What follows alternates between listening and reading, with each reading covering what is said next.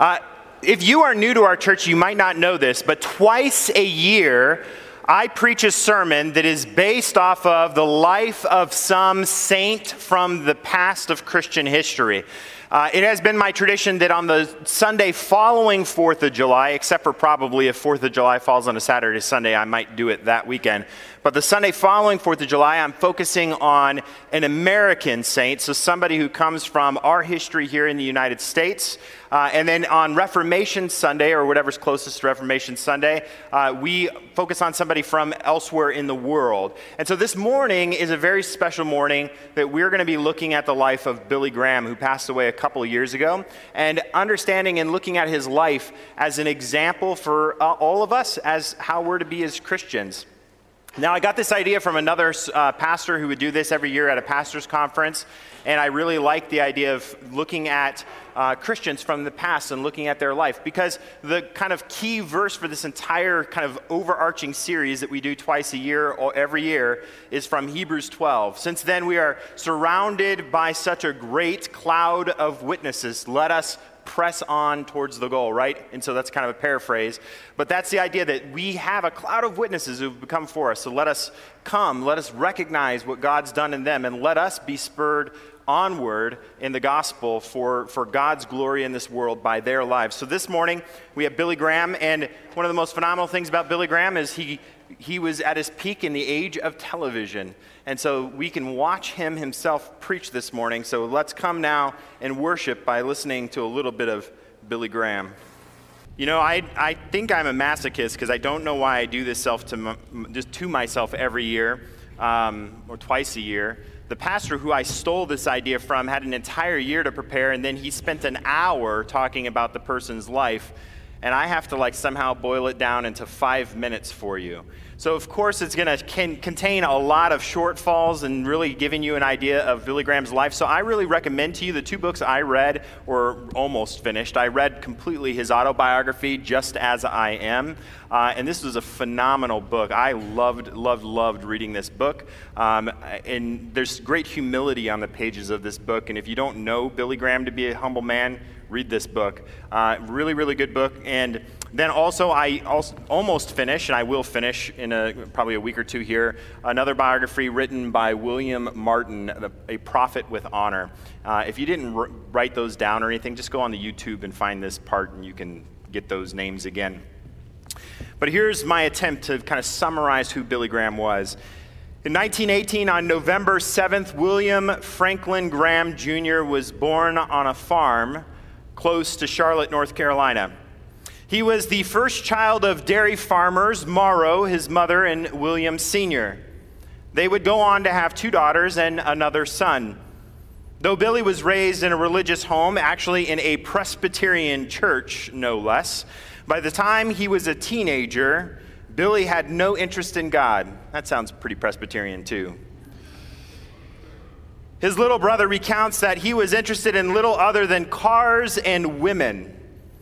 He was so worldly that the local youth group actually denied him membership. But then a man who worked on their farm, a farmhand that worked for his parents named Albert McMakin, invited Billy to go see an, an evangelist, Mordecai Ham, who was a very popular evangelist of those days, who was coming through Charlotte. Billy had heard a lot about this evangelist and kind of his flair and speaking and how entertaining he was, and something made him really curious, and so he decided to go. Billy encountered the gospel in that meeting in a way for the first time that made sense to him, and he committed his life to God then and there at the age of 16. His life from that point on became bent to share the word of God with others for all the rest of his life. Once he finished high school, he began to attend Bob Jones College, but he later left feeling that his own beliefs about grace did not match what they were teaching. He said that they were too legalistic for him.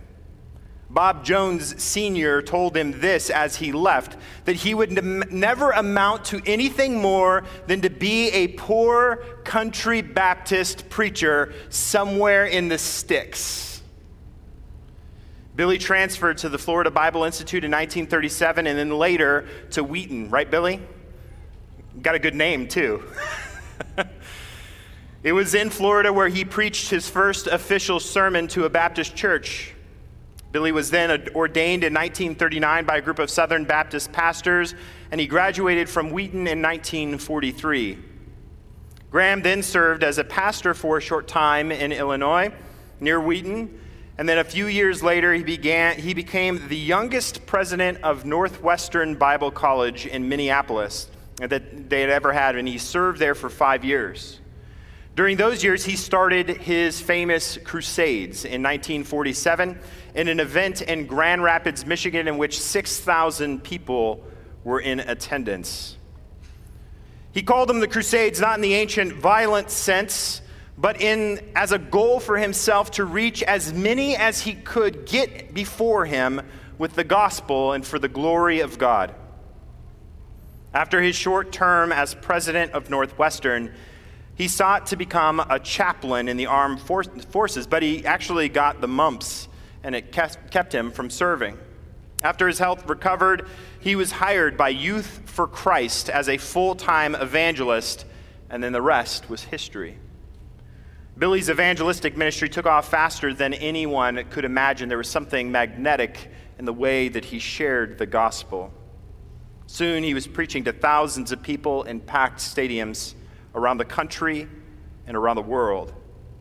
Billy Graham became an icon of his day. In a world suffering from the aftermath of World War II and trying to make sense of it all, Billy brought a message of deep personal conviction and biblical strength about the forgiveness and grace of God.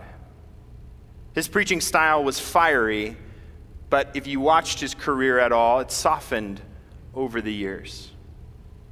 Billy began showing up in difficult times and places. If a tragedy had fallen upon a town or a country, Billy and his wife would travel there and would meet with the locals and begin to coordinate aid through his organization. They created a type of ministry of presence, and they comforted many just by showing up and listening. For Billy, these visits came about as a sense of brokenheartedness for the people who were going through such difficulty. He would listen to the people and hear what they were going through so that he could comfort them with his words and provide for their needs. Many people don't remember Billy for how progressive he was. Billy Graham was often boycotted by more fundamentalist Christians for maligning the gospel. But Billy saw the gospel demands on modern life, and he could not shrink from calling culture out of darkness and into light. Billy was a staunch, staunch supporter of the civil rights movement. And he worked alongside Martin Luther King Jr. and others to break down the racial dividing walls and secure equality for all. For Billy, it was not just a matter of law, but of heart. He saw a need for all to encounter the grace of God in their own humility and their own brokenness, so that out of a transformation in their own heart, they could begin to see others the way that God had intended them to be seen. Billy pushed boundaries all over the place. He gave leadership roles to women and he talked positively about the ministry women had all over the globe, even sometimes over men. He often talked later in life about the ministry of one of his daughters, who, despite never having gone to college, had so filled her heart with the Word of God that prominent men in the community that she was teaching a Bible study, a women's Bible study, would do anything that they could to finagle their way in to listen to his daughter and then tell Billy how much her teaching had changed their lives. Billy preached all over the world and to millions of people. He did this with no consideration of his own safety or image. In the height of the Cold War, when the Iron Curtain kept all Westerners out, Billy was invited into the Soviet Union to share the gospel, and he went. He also preached the gospel in North Korea multiple times. Critics said that he was being used by the powers in those places to create propaganda which would bolster their own claims, but Billy didn't back down. He acknowledged that that was their motives, but that his motives, his motive was to only preach the gospel whenever he was called so that all may hear. When Billy died a couple years ago, the estimation, estimation of who, how many people he had been preaching to or who he had preached to over the years was 100 million individuals.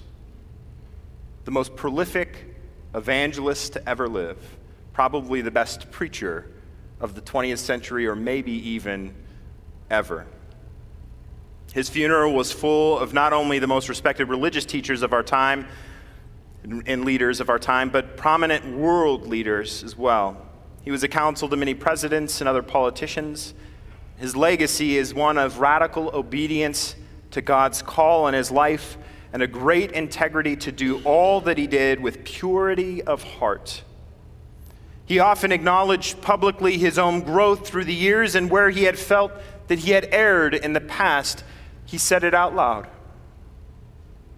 While many, if not most, other popular pastors and evangelists fell and continued to fall to scandal and moral failure, Billy stood tall as a giant among God's people. And yet he would never believe that he was any more important than all of us sitting here today. Truly, Billy was a gift of God to America and to the world during a difficult time of healing, and his impact will be felt for centuries to come. Because Billy so often not known as for his role in the civil rights movement, I chose a clip of uh, Billy talking about racism that'll take us out of this little biography. As I thought about what scripture I would read for today, you guys can be seated. The only passage that seemed to make sense to me for Billy Graham was this passage from Romans. The scripture says, No one who believes in him will be put to shame, for there is no distinction between Jew and Greek the same Lord is Lord of all and is generous to all who call on him. For everyone who calls on the name of the Lord shall be saved. But how are they to call on the one in whom they have not believed? And how are they to believe in one of whom they have not heard? And how are they to hear without someone to proclaim him? And how are they to proclaim him unless they are sent? As it is written, How beautiful are the feet of those who bring good news. The word of the Lord.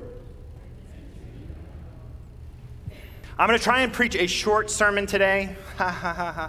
um, because you don't need to hear me preach. Anything that I am as a preacher is owed all either directly or indirectly from Billy Graham.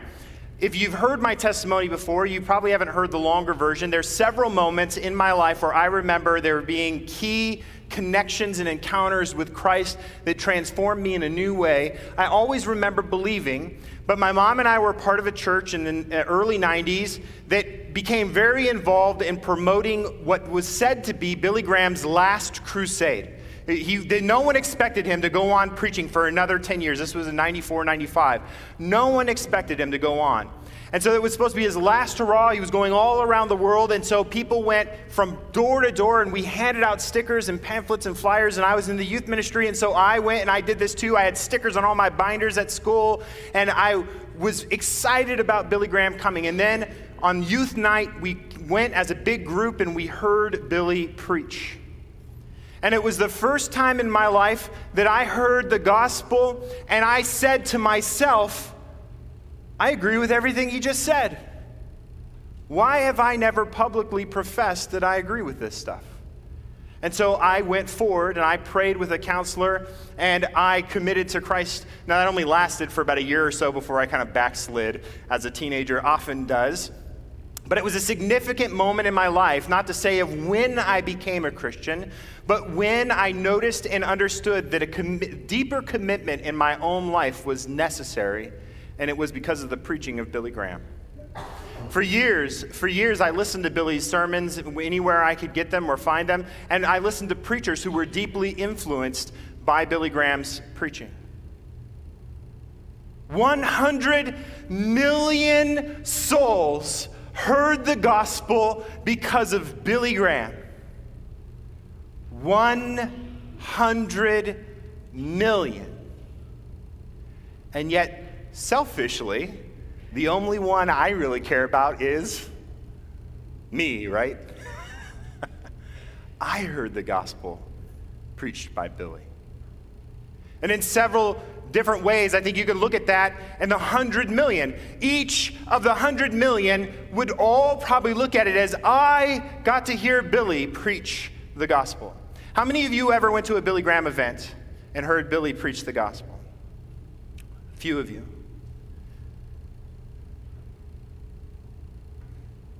This is something I think we need to learn from Billy's life.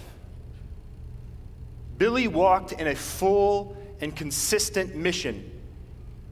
He not only provided for the needs of people that he knew were in need, he not only lived a life that was reflective of the gospel in everything he did, but he also did something that we Presbyterians frankly suck at. And that is, he preached the gospel out loud wherever he went to whoever he encountered. So many times in the Presbyterian church, I've heard excuses of why we don't do this. I'd rather see a sermon lived than preach. I'd rather see a sermon lived and preached because beautiful are the feet that bring good news. If you don't say why you're living the way you're living, no one will get it. We need to share the gospel with people. And before you use this excuse on me, before you say to me, but Chris, I'm no Billy Graham. I'm not called to preach to a hundred million. I'm not called to go and speak before thousands in arenas to share the gospel. I, am like Moses. I have a stutter. I can't even share that. Let me say to you one name, one name, one name that should change all that you think about that this morning Albert McMackey. Did you hear me say it earlier? The man who invited Billy to come with him to hear Mordecai Ham. You never heard that name before this morning. You'll probably never hear it again. And yet he's responsible. He's responsible. A lowly farmhand who reached out to the son of his employers to bring him to an event. He's responsible for 100 million souls hearing the gospel. You may not be Billy Graham, but gosh darn it, you are Albert McMackey. Go. Be beautiful feet in Dearborn, Michigan, in the whole world. Preach the gospel. Let us come, let us stand. What are you going to do with your time? How are you going to spend this short amount of time that you have in your life? I encourage you this morning go and read more of Billy Graham's stuff, read his books, listen to his sermons. Be encouraged to live a life that witnesses to the gospel in every single way that you're capable of. You know, Billy said, One day you're going to hear that Billy Graham died. And he said, Don't believe it, it's a lie. It's a lie because it's in the day that I die that I will finally be alive with God in Christ.